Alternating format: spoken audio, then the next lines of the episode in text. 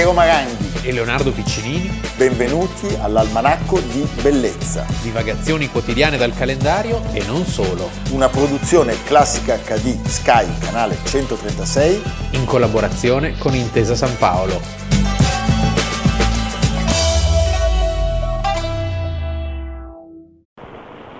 Quello che fu invano tentato durante il passare di 25 secoli, oggi noi stiamo traducendo in una realtà vivente. Sarebbe questo il momento per essere orgogliosi? No, noi siamo soltanto un poco commossi. E coloro che hanno vissuto le grandi, le tragiche giornate della guerra vittoriosa passando davanti ai nomi che ricordano il Grappa, il Carso, il Donzo, il Piave, sentivano nel loro cuore tumultuare i vecchi ricordi e le grandi nostalgie. Noi oggi, con la inaugurazione ufficiale del nuovo comune di Vittoria, consideriamo compiuta la prima tappa del nostro cammino. Almanacco di bellezza, 30 giugno, Leonardo Piccinini. Piero Maranghi. Senti Leonardo, abbiamo visto l'ennesimo video che ci porta negli anni del ventennio. Allora vorremmo chiarire subito una cosa. Avete visto il 27 giugno Almirante, il 28 Balbo.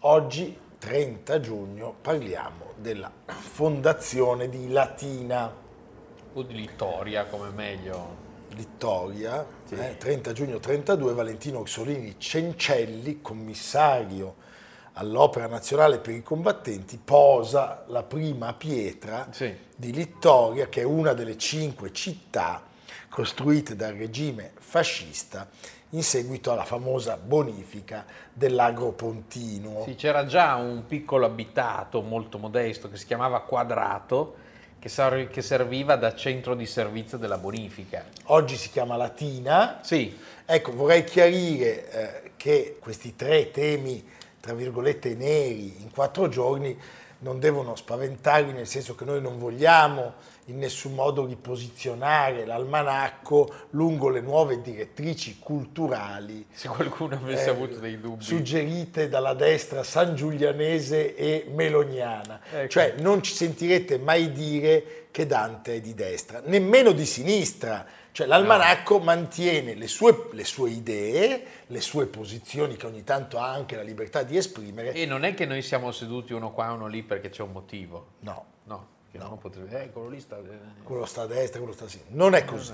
Però questo così è un inciso che potevamo anche evitare. Allora, senti Leonardo, le paludi pontine... Sì. L'agro Pontino. Era dall'epoca di Giulio Cesare Beh, che la menavano, cioè, sì. cioè, nessuno lo bonificava no, mai, ci hanno provato. Zanzaroni. Ma dei tafani grandi, sì, sì, eh, come delle suocere. Si moriva, si moriva. Si moriva, siamo tra i monti Lepini e gli Ausoni e eh, il Mar Tirreno e il famoso promontorio del Circeo. del Circeo. Non c'era ancora il mostro. Non c'era il mostro, una specie di Amazzonia italiana. Sì, eh? c'erano dei mostri però. C'erano i mostri e parliamo di un ambiente selvaggio molto molto malsano e malarico. Il procione eh, avrebbe paura.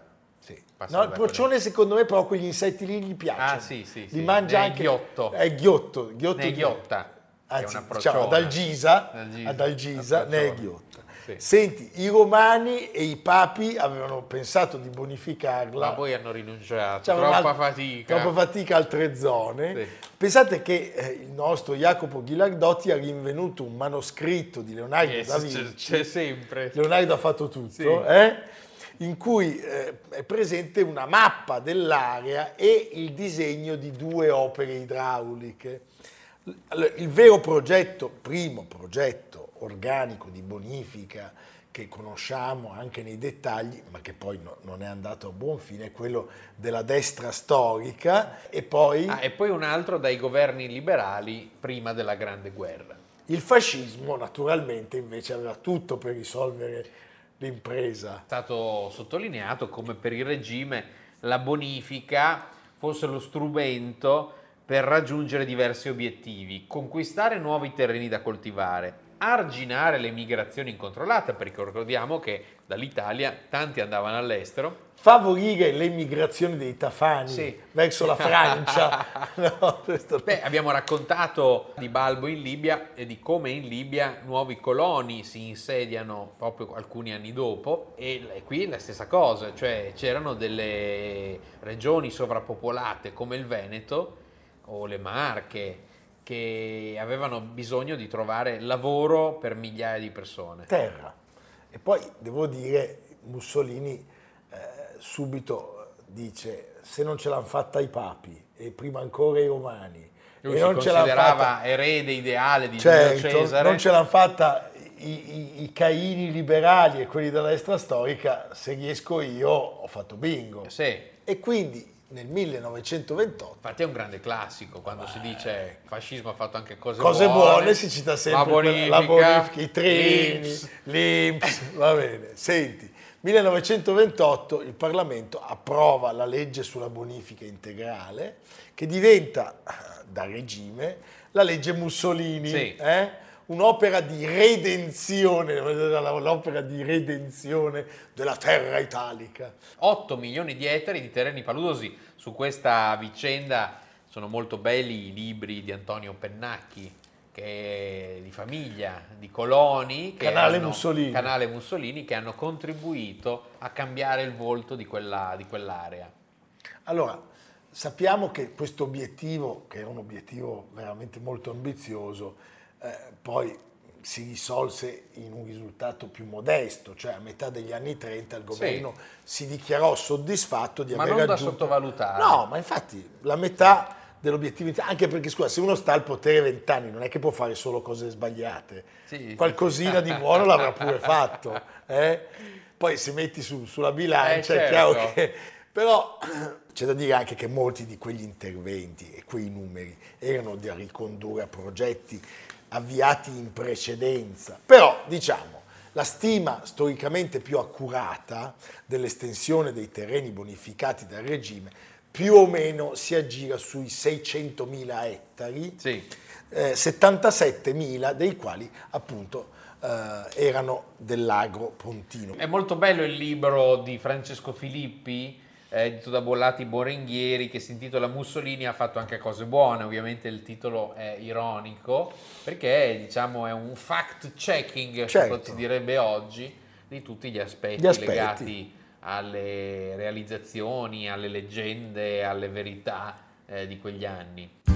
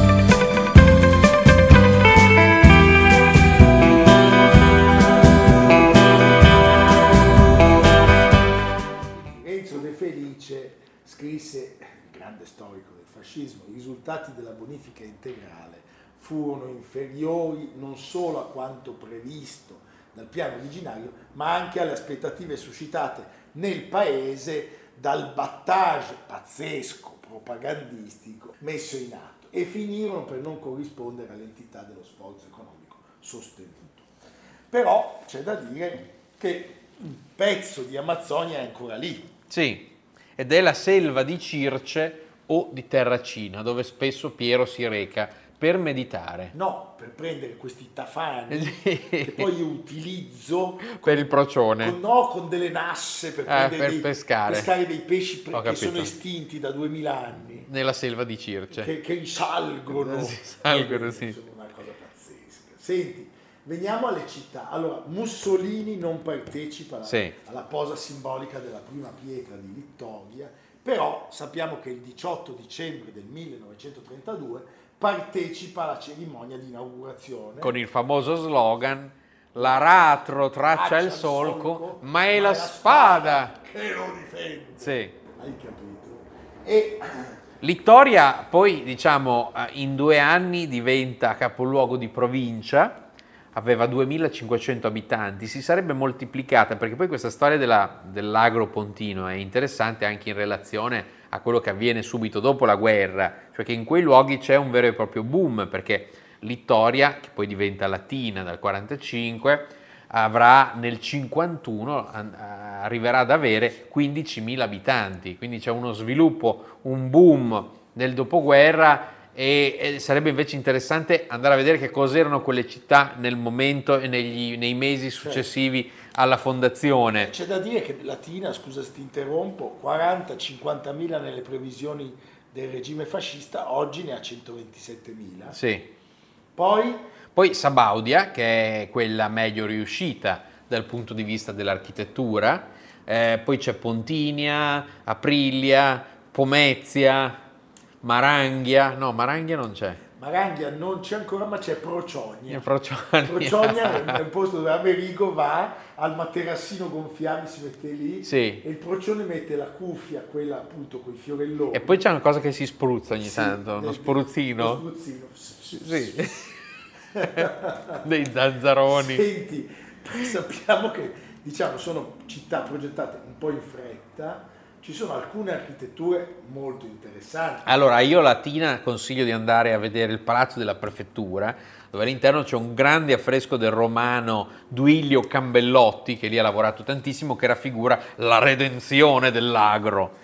Non e... dobbiamo essere duri come Tafuri. No, Tafuri è stato molto duro. No, sì. Tafuri scrisse insulso populismo ruralista. Sì, beh, sì, eh. un, un, po' è così, ma un po' è anche un'architettura comunque molto interessante da, da osservare perché il modello di tutto, secondo me, è la grande piazza che il fascismo aveva imposto nelle città del nord. Penso soprattutto a Brescia, la, la piazza di Marcello Piacentini a Brescia è un po' il modello a cui guardano questi architetti, in particolare a Latina l'architetto Oriolo Frezzotti, che si occupa di tutto, la, di tutto l'aspetto urbanistico e architettonico, c'è, c'è, la citazione delle case romane di Ostia, Ostia era appena riemersa dagli scavi, come ha scritto il grande storico dell'architettura Watkin, alla piazza principale si perviene scenograficamente attraversando una serie di portici retti da quei pilastri non scanalati a sezione quadrata che appagavano il gusto degli architetti tedeschi dell'epoca. Beh, perché i tedeschi quando vedevano queste colonne quadrate... Eh, eh, ci davano anche delle testate sì. in, in corsa. C'è anche da dire che Frezzotti si occupa anche di Pontigna che viene inaugurata il 18 dicembre del 1935 pare sì. che a Pontigna si fosse offerto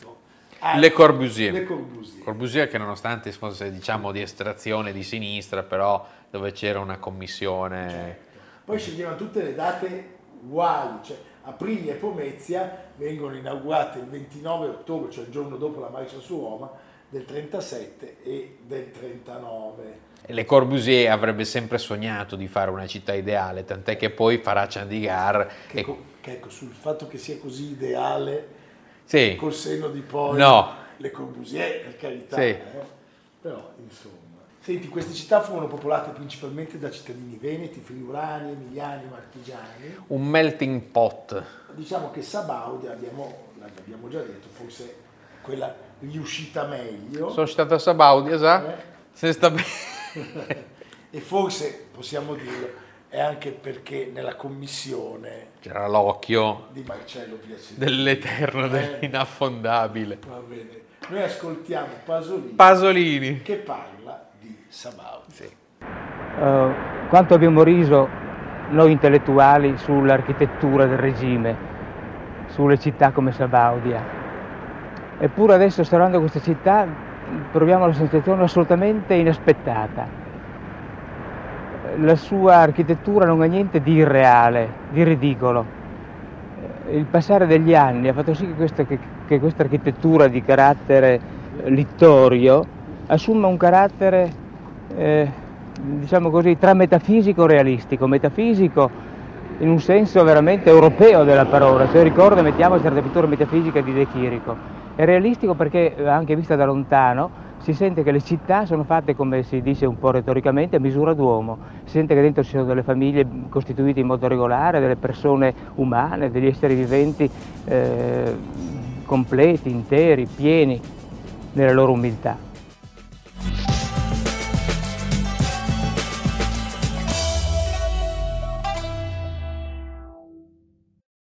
Volpe o Fox è il soprannome che è sempre Volpe. Che è sempre Volpe.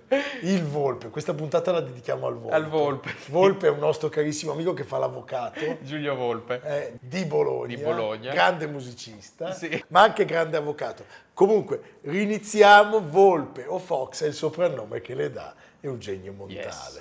Tra i due nascerà un sodalizio intellettuale, anche affettuosa, amicizia, eh, non vogliamo stabilire quali fossero i contorni. No, non, me, non, mettiamo gli occhi sotto le coperte. Sì, non, me, non guardiamo dal buco della Non guardiamo in caso d'altri. Esattamente, già è brutto guardare la nostra.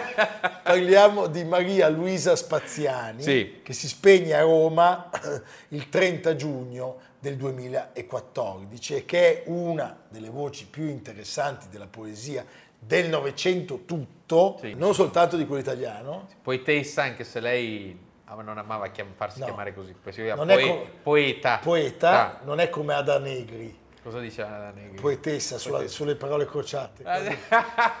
è vero, è un Perché è Ada verticale o Negri orizzontale. Bravo. È l'Ada poetessa, la Negri poetessa. Credo eh. che nessuno di quelli che riempiono eh. quella cosa Noi sappia... abbiamo fatto la puntata è su vero, Ada, Ada Negri, Negri va bene. bene. Comunque, traduttrice, docente, tre volte è stata, come dire, candidata al Nobel. Si eh, è parlato... allora, te quante volte sei stato candidato? Beh, beh dipende beh. Che, che, Nobel, dipende che Nobel. Perché il Nobel. Il Nobel, va bene. Con i suoi versi lei ha accompagnato tutte le sfide della sua vita e, tutti i grandi, e tutte le sfighe anche del secolo. E tutti i grandi cambiamenti del secolo scorso, quindi tutte le sfighe dello, sì. del secolo scorso.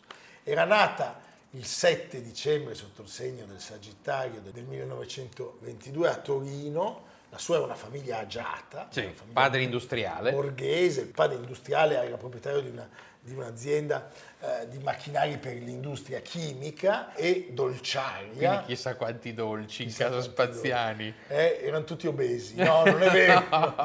allora, lei coltiva subito e fin da subito l'amore per la letteratura e per la poesia. E fonda a 19 anni una rivista letteraria che si intitola Il Dado, intorno alla quale si muovono autori di fama come Penna, Sinisgalli, Pratolini. C'è anche Pratolini. Sì.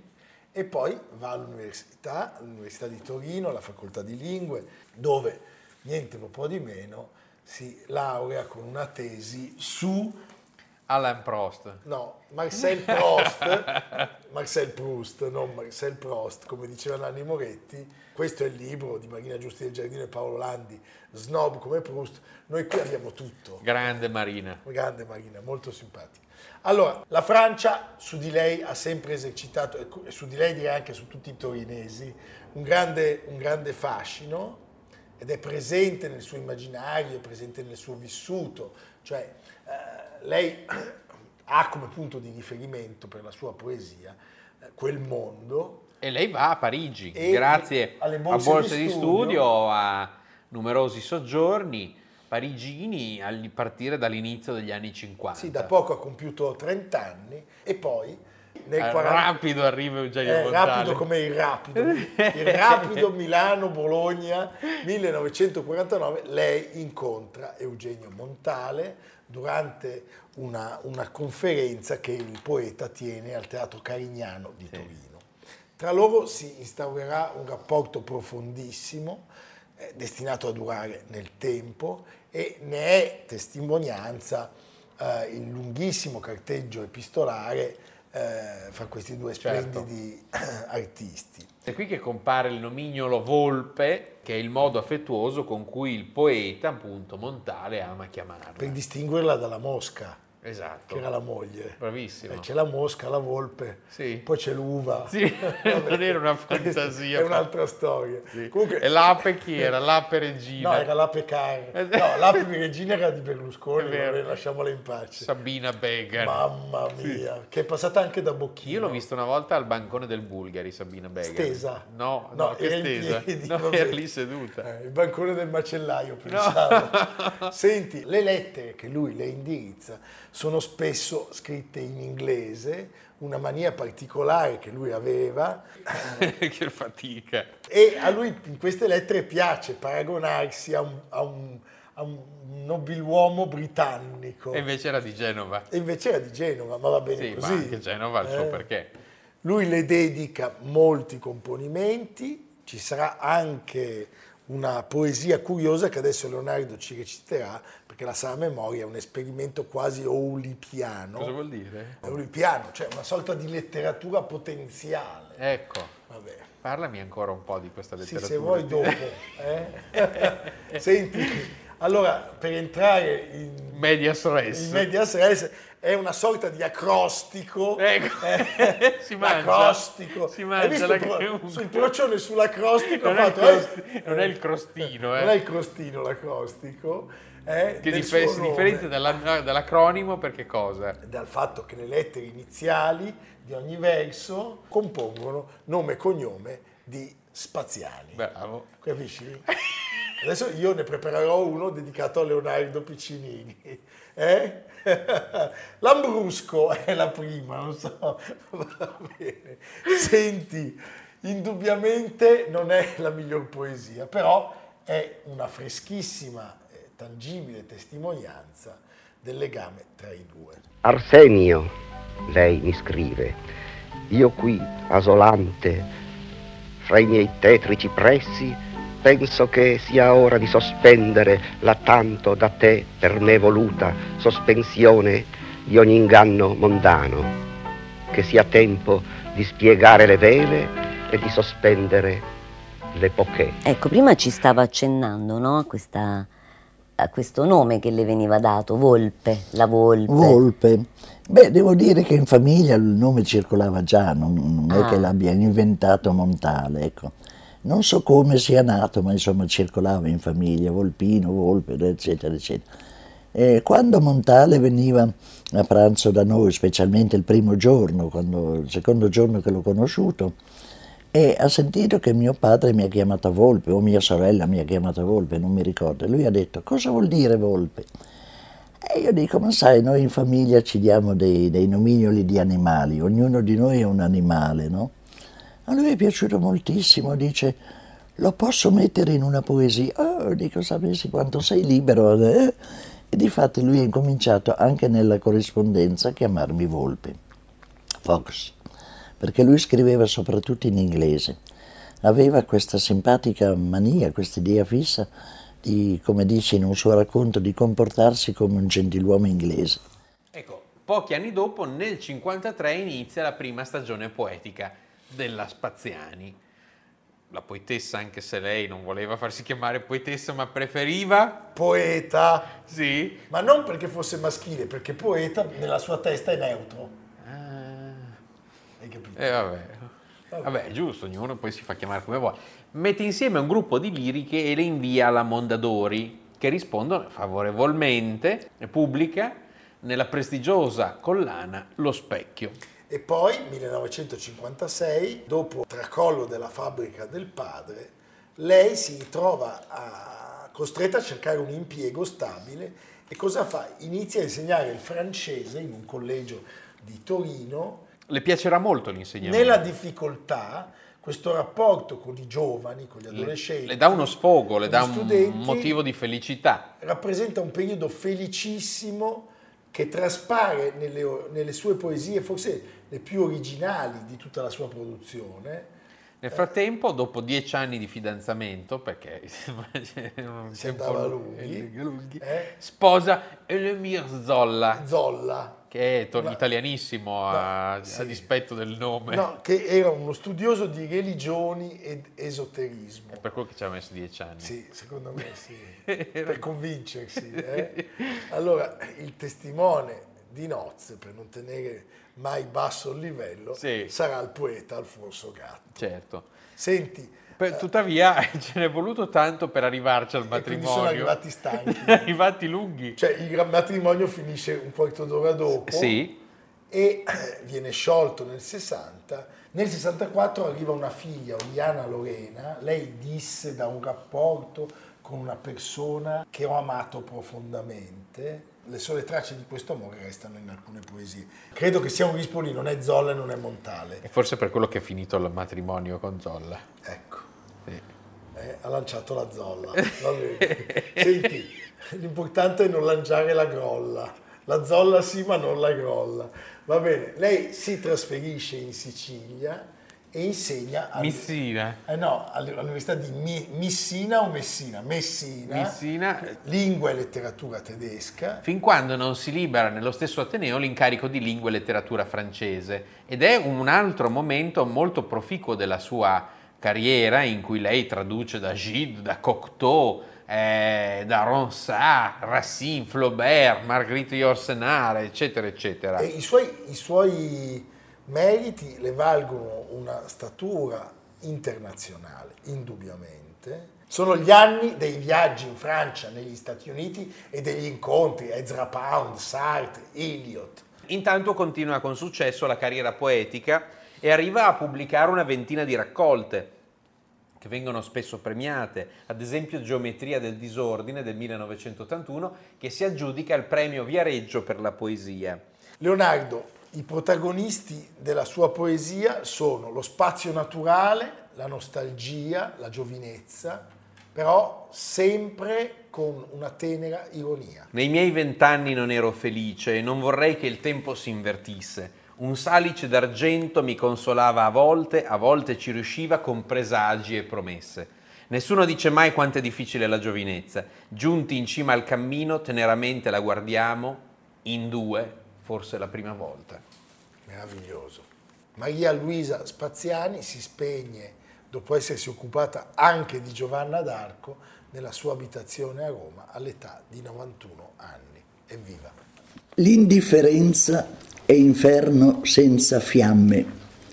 Ricordalo, pensando fra tante tinte il tuo fatale grigio. Se il mondo è senza senso, solo tua è la colpa. Aspetta la tua impronta, questa palla di cera. Ed è appunto quello che bisognerebbe dire ai ragazzi, no? Voi non pensate di essere venuti casualmente al mondo e che siate destinati a passare come le foglie sui rami. Ognuno di voi può lasciare la sua impronta sugli anni che avete a disposizione. eh? Siano 40, siano 100, non lasciate che il vostro passaggio sia stato inutile in qualche forma. Effettivamente me ne sono accorta dopo che questo messaggio mi sembra molto valido. Lo ricordiamo, tutte le puntate sono disponibili anche in podcast su Spotify, Apple Podcast e Google Podcast di Intesa San Paolo On Air cercando Almanacco di Bellezza 2023. Alle nostre spalle c'è uno straordinario volume, Almanacco di Bellezza, l'ha scritto lui insieme a me, c'è la prefazione di Stefano Lucchini e ci sono le grafiche di Giuseppe Ragazzini. Bellissime. Bellissime.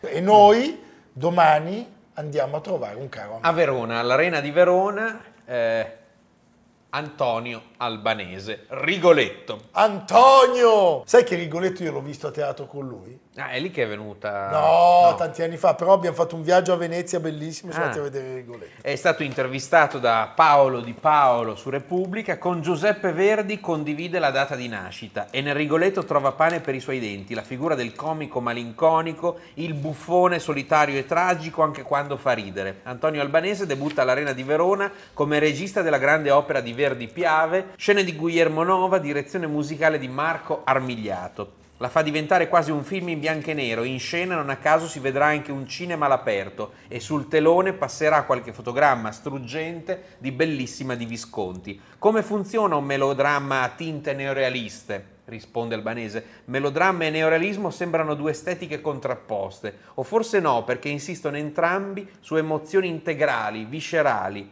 sul batticuore. Davvero non so se un regista d'opera e un cineasta compiano gesti poi così diversi. Che effetto le fa sparire nel lavoro di regia, essere invisibile?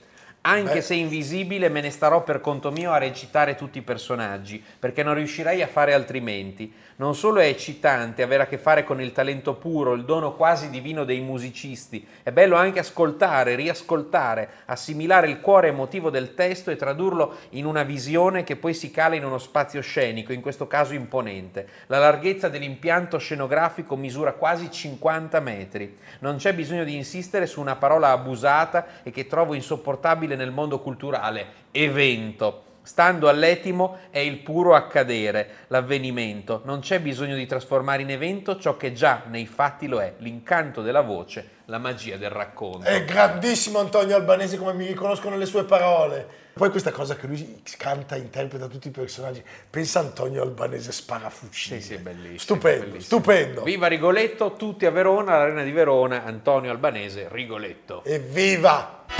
Almanacco di bellezza a cura di Piero Maranghi e Leonardo Piccini. Con Lucia Simioni, Samantha Chiodini, Silvia Corbetta, Jacopo Ghilardotti, Paolo Faroni, Stefano Puppini. Realizzato da Amerigo Daveri, Domenico Catano, Luigi Consolandi, Simone Manganello, Valentino Puppini. Una produzione classica HD, Sky Canale 136 in collaborazione con Intesa San Paolo.